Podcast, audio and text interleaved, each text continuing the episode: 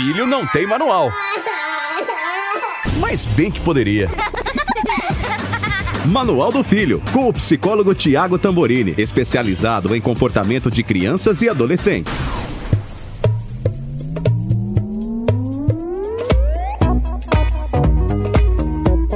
Olá, bem-vindos ao nosso Manual do Filho, podcast do conteúdo Jovem Pan, em que a gente tenta passar dicas para um manual de um filho. Se é que isso existe, isso não existe, né, Thiago? Não existe, né? E eu costumo dizer que se existisse ninguém ia ler, então Verdade. vambora, né? Mas a gente faz a nossa parte.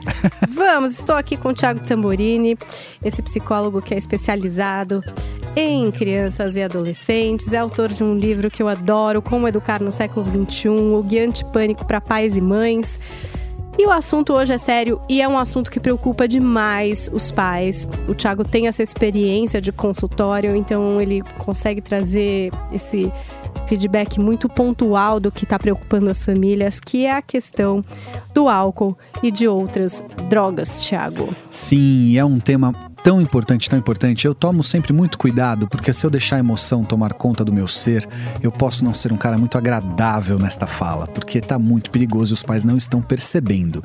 Então, é, quando a gente fala sobre as questões que envolvem álcool e outras drogas, é, a gente está falando hoje de um lugar que eu sinto epidêmico nesse, nessa, nesse, para esses adolescentes, né?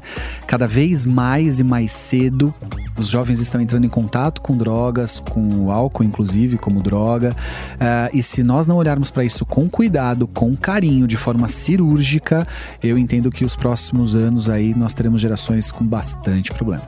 Bom, é, você falou, né? Cada vez mais jovens. Quanto jovens? Qual é a idade em que isso pode começar a acontecer? É difícil generalizar, é óbvio que tem caso a caso, né, gente? Contextos também diferentes.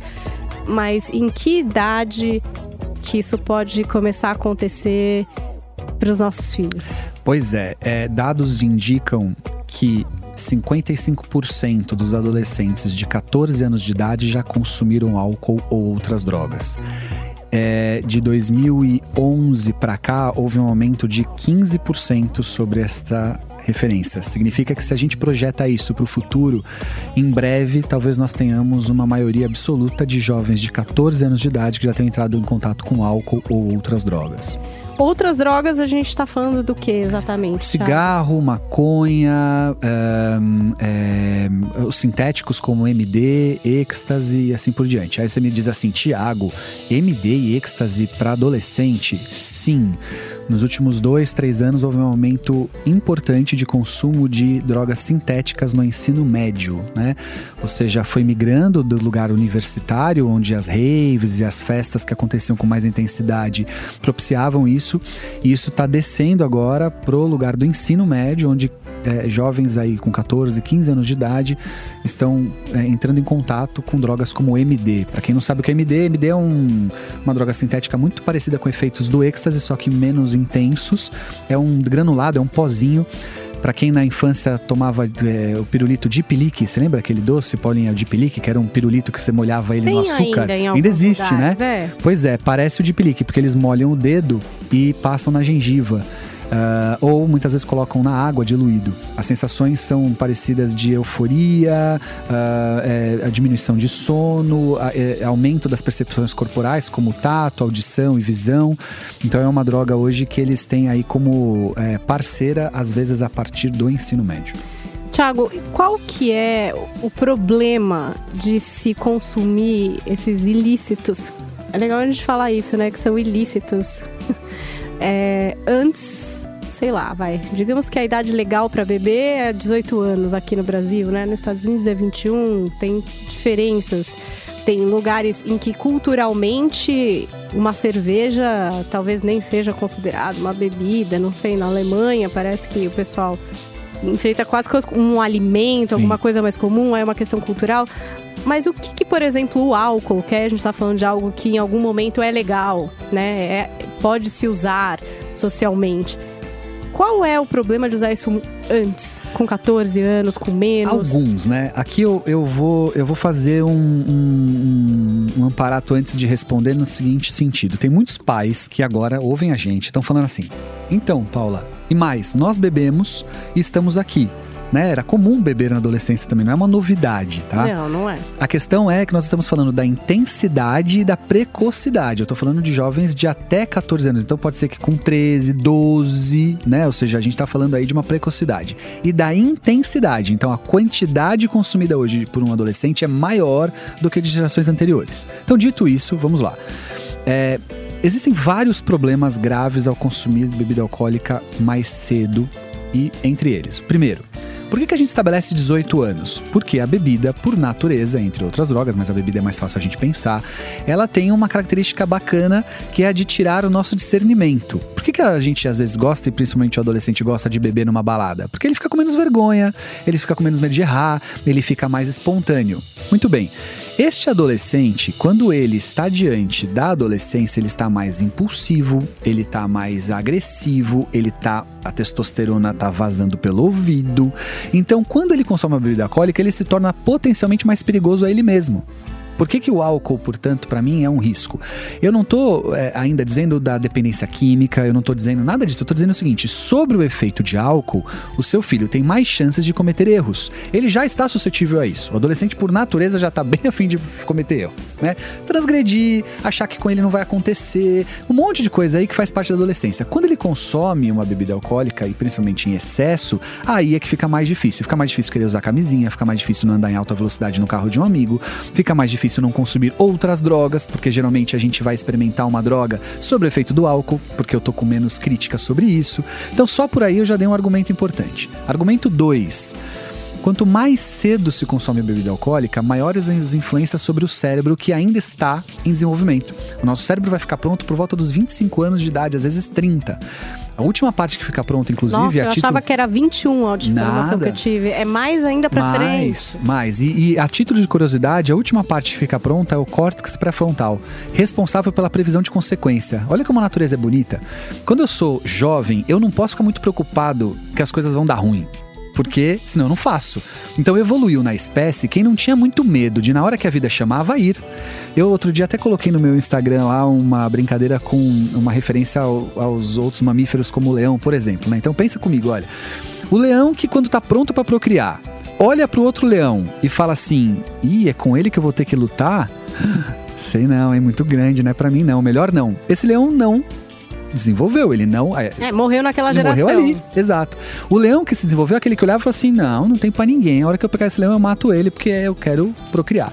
A fêmea também na sua posição, que por algum motivo tivesse medo dessa disputa do macho e corresse, também não evoluiu. Evoluiu aquela que falou assim: aí, quem que é o que vale a pena aqui pra mim? Quem que eu vou escolher porque vai poder permitir a minha espécie perpetuar? E nós não somos muito diferentes disso também. Então, se os adolescentes tivessem muito medo de ir pra vida, não teríamos evoluído, tá? Então, olha que bonito que é também esse lugar da natureza do nosso cérebro, tá? Mas ele traz desafios, certo? E entre eles, se a última parte a ficar pronta é o córtex pré-frontal, eu sou mais impulsivo até boa parte da minha vida. Então, cuidado. Mas vamos lá. Se o cérebro ainda não está pronto, a influência do álcool sobre a formação é maior do que depois que ele está pronto. E o álcool traz prejuízos a uma série de demandas cerebrais, entre elas, por exemplo, mielina, que é o, né, a, a maconha também, né? A maconha impede a formação de mielina, que é uma, é uma condição importante do seu cérebro, entre os, os neurônios aí, a comunicação deles, a capa de mielina. Você tira a formação de mielina na época que você está formando. Olha que loucura. Então você diminui, o seu cérebro fica mais lento. Quanto mais cedo você consome maconha, mais rápido você vai ter dificuldades de raciocínio. Quanto mais tardio, menos influência sobre isso. Mas focando no álcool ainda, vamos lá que vai ter a a hora da maconha vai chegar aqui na nossa conversa. É, porque o álcool ele também tem essa questão da ilegalidade, né? Então, os pais, na verdade, têm a desculpa perfeita pra dizer não, você não vai beber, inclusive é contra a lei, Exato. né? Então, É, seria uma é desculpa perfeita, mas muitos pais é, permitem. Na festa de 16 anos, servem uma cerveja, né? Isso. Começam a abrir exceções em relação a isso. O que é que você pensa? Então, vamos lá. Então, então, olha, eu ia chegar nisso, porque a primeira coisa é ele, sob a influência do álcool, se torna mais perigoso a ele mesmo. A segunda é porque você prejudica a saúde dele, porque mais cedo, mais prejuízos. Inclusive, já se sabe, quanto mais cedo você consome bebida alcoólica, maiores as predisposições à dependência química alcoólica no futuro, adulto, tá? A terceira é essa, é esse lugar perigoso que os pais se colocam quando não impõem um limite ao filho sobre o consumo de uma bebida alcoólica ou qualquer outra droga, inclusive, né? então tem pais que dizem também. cigarro, Vamos trabalhar mais claro, com essas claro. duas que estão mais Tem dentro pai- da legalidade. Exato, tem pai que diz assim, né? Eu vou, eu prefiro ensinar meu filho a beber em casa. Eu tenho uma curiosidade sobre isso. Eu falo, qual é o curso que ele fez pra ensinar a beber em casa? Como é que é? Como é que é ensinar a beber em casa? Ah, eu vou deixando ele beber aos pouquinhos, de vez em quando, tal, para que ele entenda quais são os limites, tal. Ô papai, eu vou te dar uma notícia aqui importante. Ele não bebe em excesso porque ele não sabe beber. Ele bebe em excesso porque é isso que ele quer fazer. Ele bebe em excesso para beber em excesso. Ou seja, ele não tá bebendo como nós adultos, que queremos curtir uma bebida, ou a sensação que ela traz, ou porque a gente tá numa social tal. Não, não. Ele tá querendo beber porque ele quer ficar Muito. bêbado. Lógico, a ideia dele é: eu, vou- causar. eu quero causar, eu quero ficar bebão, porque. Ah, mas alguns erram a mão, alguns só querem ficar alegrinhos? Sim. Mas ainda assim a intenção era: vamos ficar alegrinho, vamos curtir esse efeito da bebida. Então não vai funcionar ensinar a beber. Não adianta você falar pra ele: olha, você viu que você começou a ficar bêbado a partir da segunda dose? Então para na segunda dose. A única coisa que vai acontecer é ele saber quantas doses ele precisa pra ficar bêbado. É só isso que ele vai saber. Não, nada além. Nada além. Não foi muito boa essa Não, orientação. não dá certo. Aí qual é o risco que você corre diante disso? Qual é o perigo que você corre? É, você perde primeiro uma chance de demonstrar pro seu filho que não pode tudo. Ele tem limites que ele vai ter que seguir. Tiago, mas eu fiz, cara. Qual é o adolescente que não deu uma transgredida boa? Cara, vamos com cuidado nisso aí, né, Tiago? Eu sei que o meu filho vai fazer. Então, mas essa é a lógica bacana. Eu tenho falado muito sobre isso nas redes sociais. Os filhos precisam de um espaço de transgressão é neuro, é desenvolvimento emocional, é para um monte de coisa. Então, vamos lá, ó. Num adolescente, ele não precisa se sentir um sujeito próprio, ele tá desenvolvendo a própria identidade. Por isso ele nega pai e mãe. Por isso que o adolescente é difícil, Paulinha. O adolescente olha pra mãe, de repente, né? O, seu filho te ama, você é linda, maravilhosa, inteligente, ele quer te mostrar na escola. Conforme vai crescendo, ele começa a ter vergonha, ele começa a ter raiva, ele começa a te achar feia, burra, idiota, nada que você fala é legal. Por quê? Porque ele precisa te negar pra buscar a identidade dele. Quem ele é? Ele não sabe quem ele é, mas ele sabe quem ele não quer ser. Ele não quer ser papai e mamãe. Então ele começa a te negar. Nesse lugar de negação, ele precisa sentir ele através de algumas atitudes, entre elas transgredir. Você quer o momento que eu mais me sinto eu quando eu faço uma coisa que dizem pra eu não fazer? Fala, Thiago, não dá três pulinhos. Se eu der três pulinhos, sou eu, né? Nessa hora é o que eu queria, é o que eu tô com vontade. Muito bem. Ele precisa disso, Paulinha. Se ele precisa disso e eu não dou espaço pra transgredir, onde ele transgride? Então vamos lá. Melhor beber comigo, eu sabendo que bebeu, do que beber escondido. Não tem transgressão nisso. Melhor fumar comigo, aí a gente pode incluir, né? Melhor transar no quarto aqui do lado, porque eu pelo menos sei onde tá. Melhor isso, melhor aquilo tal. E aí não tem lugar de transgressão. O que, que ele vai fazer? Ele vai buscar em coisas mais intensas. Então tá bom, eu posso transar com a minha namorada ou meu namorado aqui no quarto do lado, isso não é uma transgressão. Mas e se eu tiver no banheiro da balada? E aí eu não posso. Aí passa a ser mais interessante estar lá. Tá bom, eu posso beber com os meus pais, mas e MD? Se ele souber que eu consumi MD, então fica mais legal. E aí eu não dou espaço de transgressão, vai transgredir em coisas muito piores. Portanto, proibir o álcool é uma baita oportunidade de, primeiro, reduzir a intensidade. Por isso que essa geração consome mais.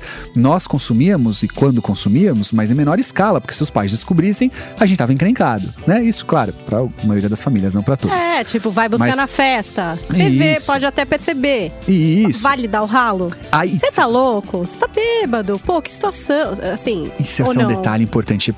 Puxa, os filhos vão ouvir esse podcast também, né? Mas é, é pros vão. pais, eu tudo bem, vai, tudo bem. Seguinte, pais, é, você pode fazer vista grossa. Você pode. Então vamos fazer o seguinte: você tem um filho de 16, 17 anos de idade, ele é um cara bacana, tá conectado com os estudos, tem ali as suas dificuldades, às vezes tem preguiça tal. Mas é um cara que você fala assim, pô, tá num caminho aí, é um adolescente, dá os trabalhos da adolescência, mas tá no caminho. Aí ele voltou um dia de uma festa e você percebeu que ele bebeu, mas ele não tá alcoolizado. Ele entrou em contato com a bebida, você sentiu pelo cheiro, né? Alguma coisa ali e tal. Pô, talvez você possa fazer vista grossa como se você dissesse assim, ó, filho, tá vendo? Há um jeito de se relacionar com a bebida, que é esse que o papai se relaciona, que a mamãe se relaciona, que é, é possível, cara. Então a vista grossa vai dizer pra ele, olha, fiz e tudo bem. Agora, se Mas foi, você... foi bom isso? Não sei. Então, Então, então, pais então. nervosos agora. Não, vamos lá. O seu filho tem 16, 17 anos de idade. Ele entrou em contato com álcool, isso vai começar a acontecer. Ele tá Sim. flertando com alguma coisa ali. Mas ele fez isso de maneira responsável, é o que daqui a pouco, com 18, ele vai poder fazer. Então você tá ali inaugurando uma nova fase com ele. E essa vista grossa é como se você dissesse assim: ó, se eu souber, o bicho pega, mas eu não soube porque você soube fazer, certo? Agora, chegou alcoolizado, ele entrou no carro bêbado, nitidamente Causando. dançando a perna, o dando a famosa PT, né? No meu livro eu tenho uma das questões Perda que eu falo total. sobre a perda total. E no livro eu falo assim, eu falo, olha, um carro que dá perda total, ele fez barulho, hein? Foi uma batida forte, como é que ninguém viu? Então não dá pra você fazer de conta que não viu a PT de um filho, né? Então aí é hora assim de orientar, muito cuidado, não na hora da PT. Ninguém deve conversar com bêbado, né? Dá um banho, põe na cama e conversa amanhã, tá? Mas aí é hora de vem cá que o bicho pegou. E aí, ah, que conversa é essa? A primeira dela é de orientação, a segunda é de castração e limite. Esse filho vai ter mais dificuldade para ir para a próxima festa.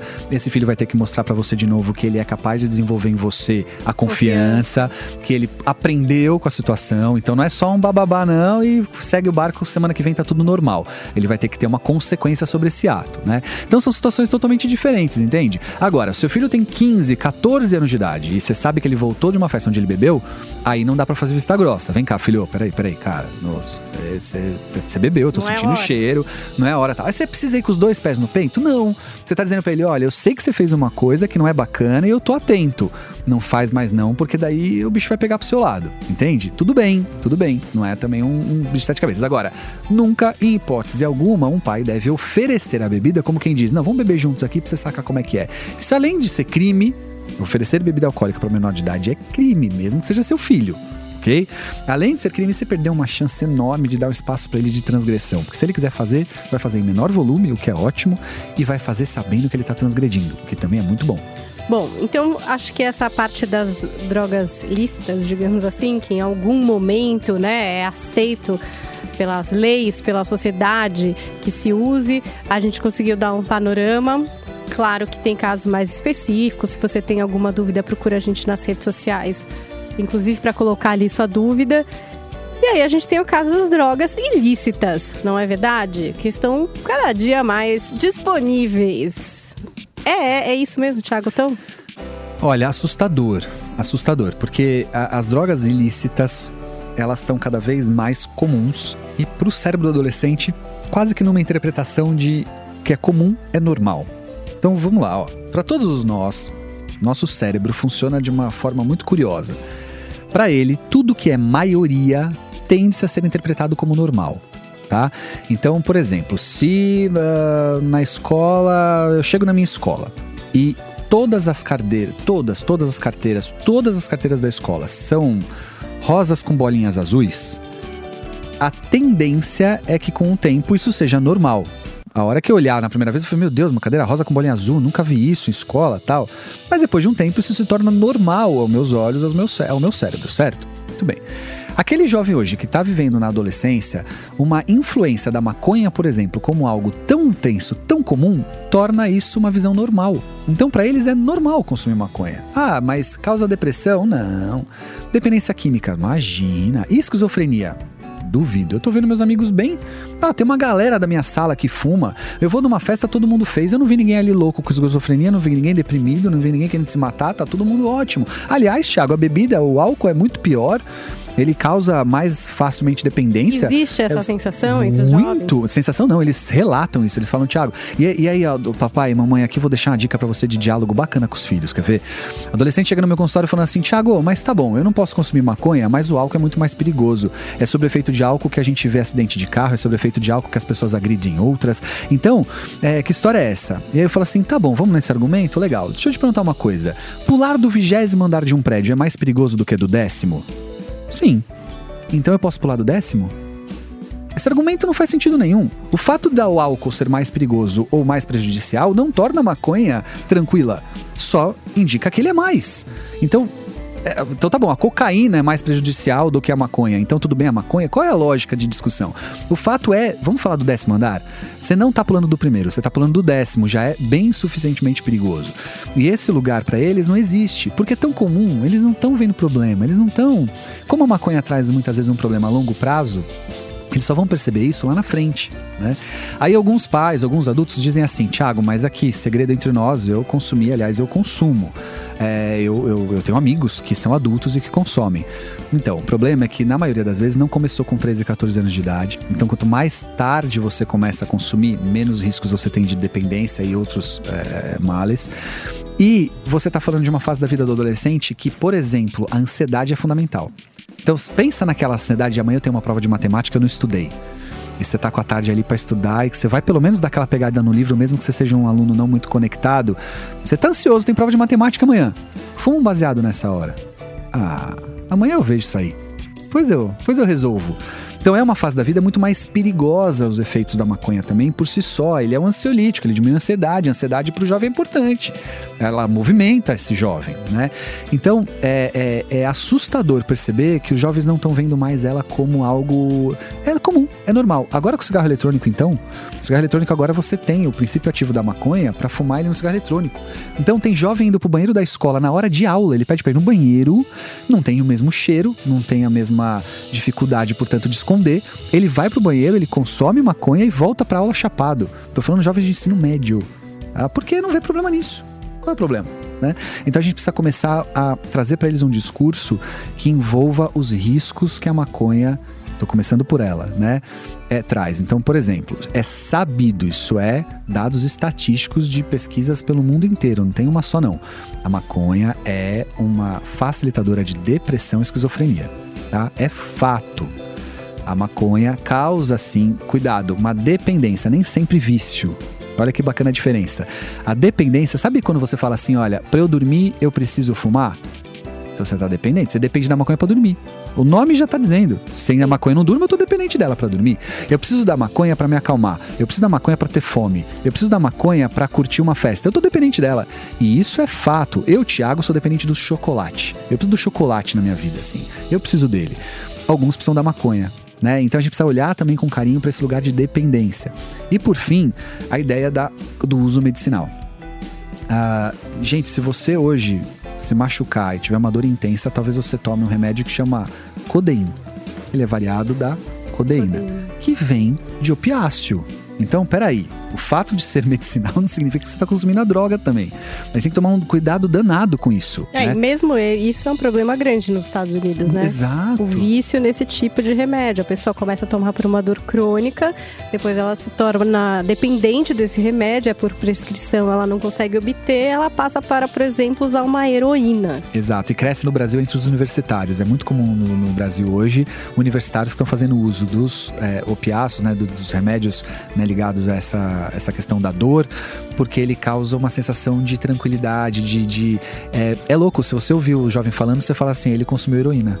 Porque é uma sensação de leveza, de parece que eu saí do chão, eu fico numa tontura gostosa, tal, não sei o quê. É uma percepção muito parecida da heroína. Porque no Brasil ela tem um pouca influência, mas que está entrando através dos remédios de uso controlado que eles têm acesso, né? Eles colocam na bebida, eles colocam na água, é muito louco, e toma de canudinho. Então, assim, é surreal imaginar que a gente está tendo esse aumento importante de consumo de drogas como essa, né? E não é no mundo, hein? Isso não é um privilégio do Brasil, não. A gente está vivendo isso no mundo.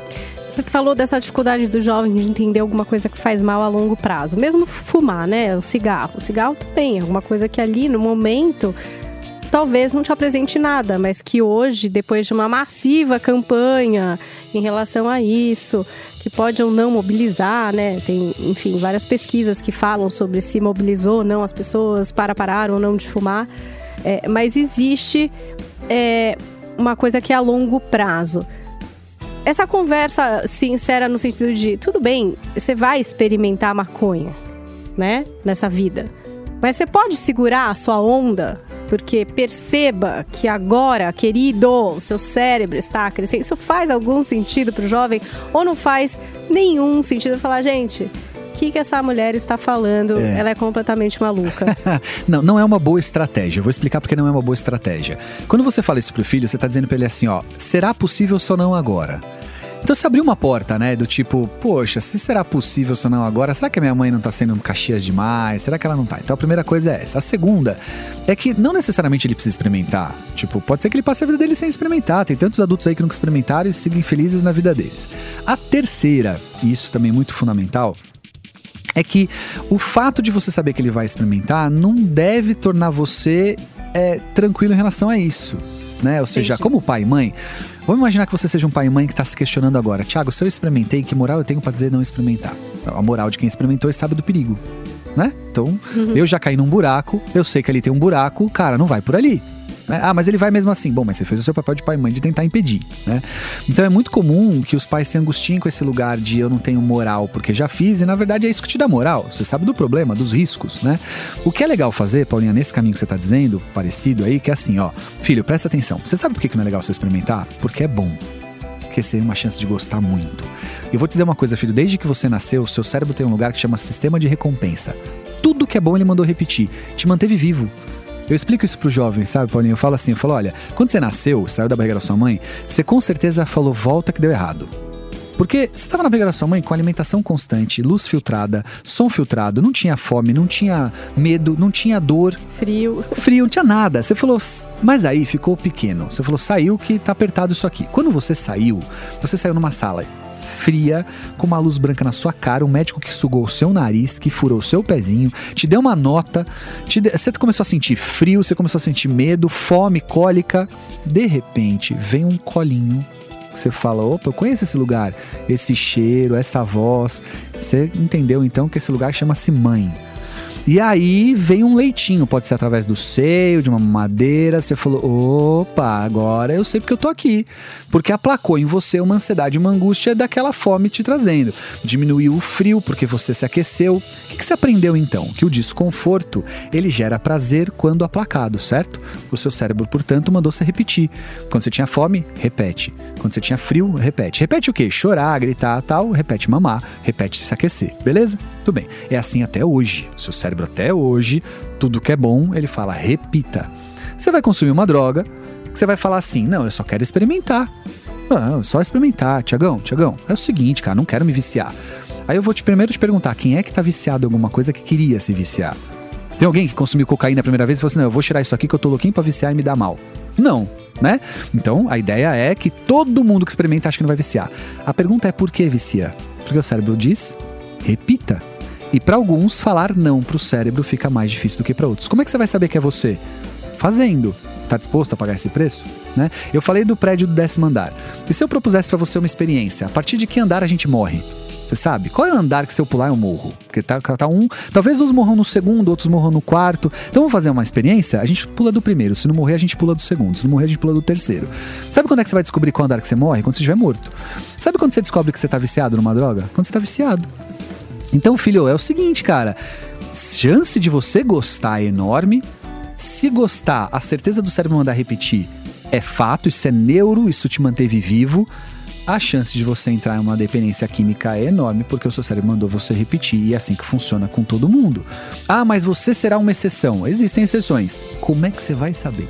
Tem gente que pula do décimo e não morre. E aí, como é que você vai saber? Você topa pular comigo? Eu não tô afim, não.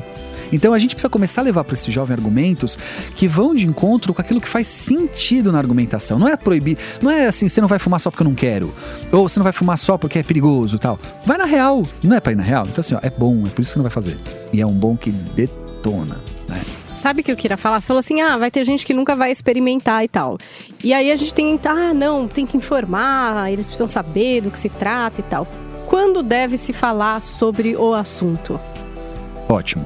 Geralmente, quando você percebe curiosidade, é um bom momento. Então, você vai começar a perceber curiosidade, às vezes, pela, pelo histórico de pesquisas no, no Google, se você tem acesso a isso.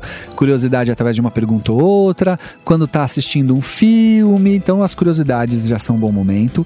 Mas, via de regra, assim, ó, tá apontando para adolescência tá? Tá chegando na adolescência ou já entrou nela, é hora de conversar, tá? A adolescência traz um lugar de experimentação, de busca pelo, pelo risco, de, é, de desejo de ir além e de uma necessidade de prazer muito mais intensa do que na criança. O adolescente, ele perde capacidade de sentir prazer, né? E nunca mais volta, tá, Paulinha? A gente não tem a mesma capacidade de sentir prazer de uma criança. Então, na adolescência ele está mais suscetível à busca por drogas. É hora de trocar essa ideia de conversar com ele, né? Pode ser através de um documentário, pode ser num bate-papo olho no olho num jantar, pode ser elegendo alguém da família que ele tem mais acesso, pode ser pedindo para a escola para contratar alguém para dar uma palestra, através de um livro. Você vai achar formas, pode ser mais de uma, mas é hora de conversar. E a questão do, dos amigos, da turma, né? Muitos pais têm muita facilidade em falar assim: ah, mas esse seu amigo às vezes pode ser realmente uma pessoa é, que é uma má influência, se é que a gente pode chamar assim, ou que é o usuário que está se aproximando do seu filho. Pode ser. Ou às vezes não, né? Às vezes é o próprio nosso filho que é a má influência, a gente não tá conseguindo perceber e tá culpabilizando ali outras pessoas numa dificuldade de enxergar a realidade como lidar? Porque é difícil, né? Falar, olha, esse seu amigo que você ama, que é o cara mais legal do mundo, super descolado, que tá todo mundo não sei o quê, é com ele que você não pode andar, querido. É uma situação delicada ali, muito, né? Muito. Essa situação é muito delicada porque é muito difícil saber em que momento você cria essa restrição e para quem. Né? Porque não deve ser para todos, ou seja, você não vai evitar que o seu filho entre em contato com qualquer e toda influência negativa da vida dele, né? Não dá. Ele terá, ele tem essa chance pelo menos. Então, é, você deve atuar de forma mais intensa quando perceber que não há margem para erro. Vou te dar um exemplo, né? Então você sabe que ele está num grupo ali, esse grupo te chama atenção, é um perfil que não costumava ser o dele. Você sabe que ali tem um outro jovem que, pela sua experiência, pela sua sensibilidade, são jovens de um comportamento maior de risco.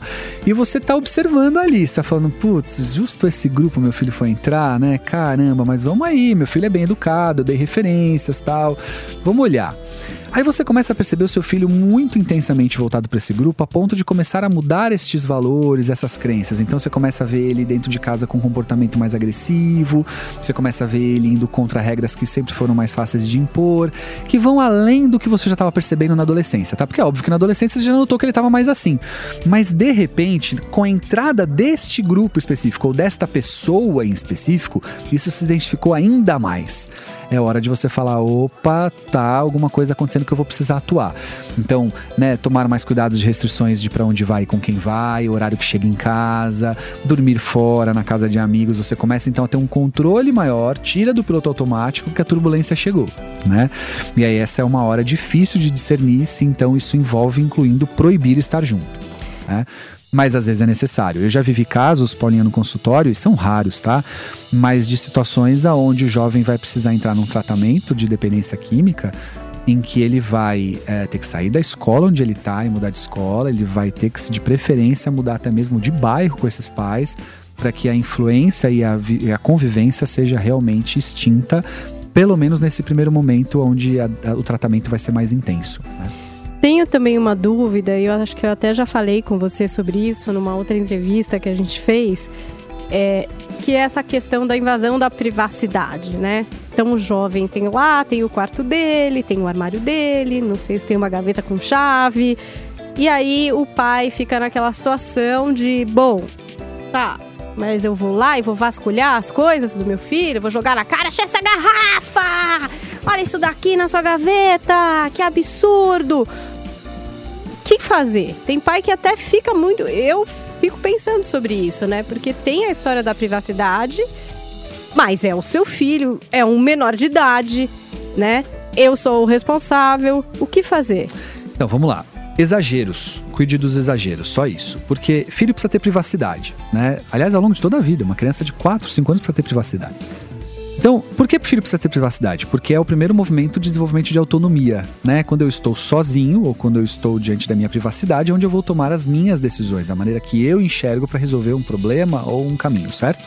Sem privacidade, menor autonomia. Sem autonomia, problemas à vista. Então, privacidade é importante. Agora, quando você fala de uma criança ou de um adolescente que precisa de uma supervisão no momento da vida deles, principalmente diante das novas tecnologias que temos, né?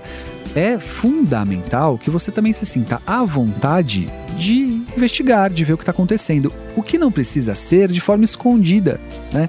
Os pais às vezes fazem isso, sabe aquela coisa no meio da madrugada, vai lá, desbloqueia o celular do filho e pá, não sei o que. Às vezes não precisa, né? Você pode chegar do lado do seu filho e falar assim: olha, nós temos uma regra aqui em casa. Se você quiser ter celular e rede social, eu quero ter acesso.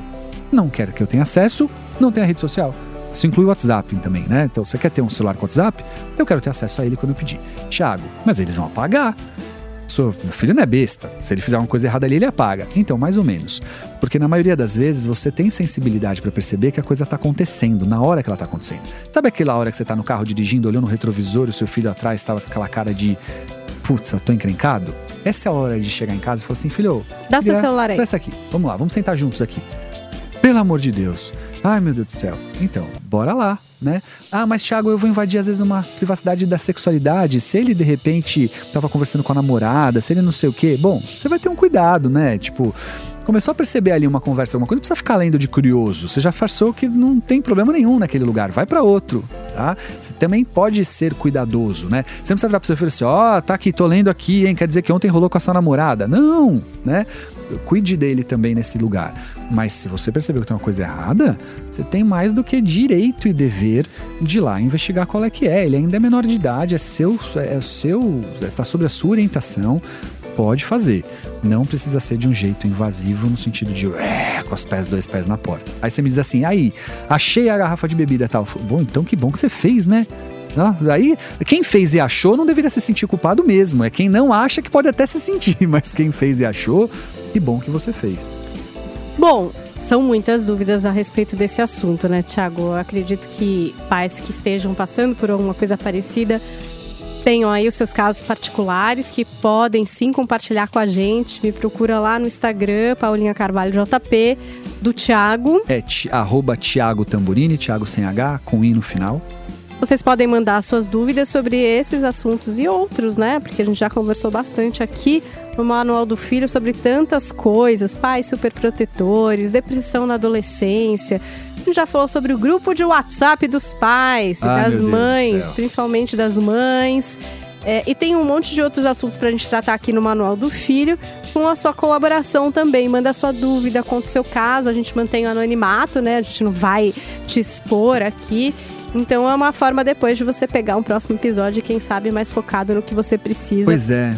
Esse é, um, esse é, um, assunto de responsabilidade, inclusive, né, Paulinha? Eu digo assim, hoje, se você gostou do que a gente falou e achou importante, pô, mande para outras pessoas, mande para outras mães que possam de alguma maneira se beneficiar disso, porque o nosso prazer em estar tá aqui falando, a nossa, o nosso propósito envolve a ideia de quantas famílias possam, nesse momento, estar sendo beneficiadas, ajudando seus filhos diante desse diálogo que a gente desenvolveu aqui, né? Isso mesmo, multiplique o Manual do Filho, manda é, para quem está precisando. Dá para ouvir em todas as plataformas de podcast, então a pessoa pode usar ali onde ela está habituada para fazer a audição do podcast. E são muitos episódios realmente focados para vocês, pais, mães, avós. Tem muito avô criando filho. Sem dos dúvida. outros, né? Tias. Você que está aí com um jovem, está responsável por um jovem, por uma criança, não deixe de ouvir, de compartilhar o Manual do Filho. Obrigada, Thiago. Ah, valeu, delícia estar tá aqui. E até o nosso próximo episódio. Yeah! Filho não tem manual.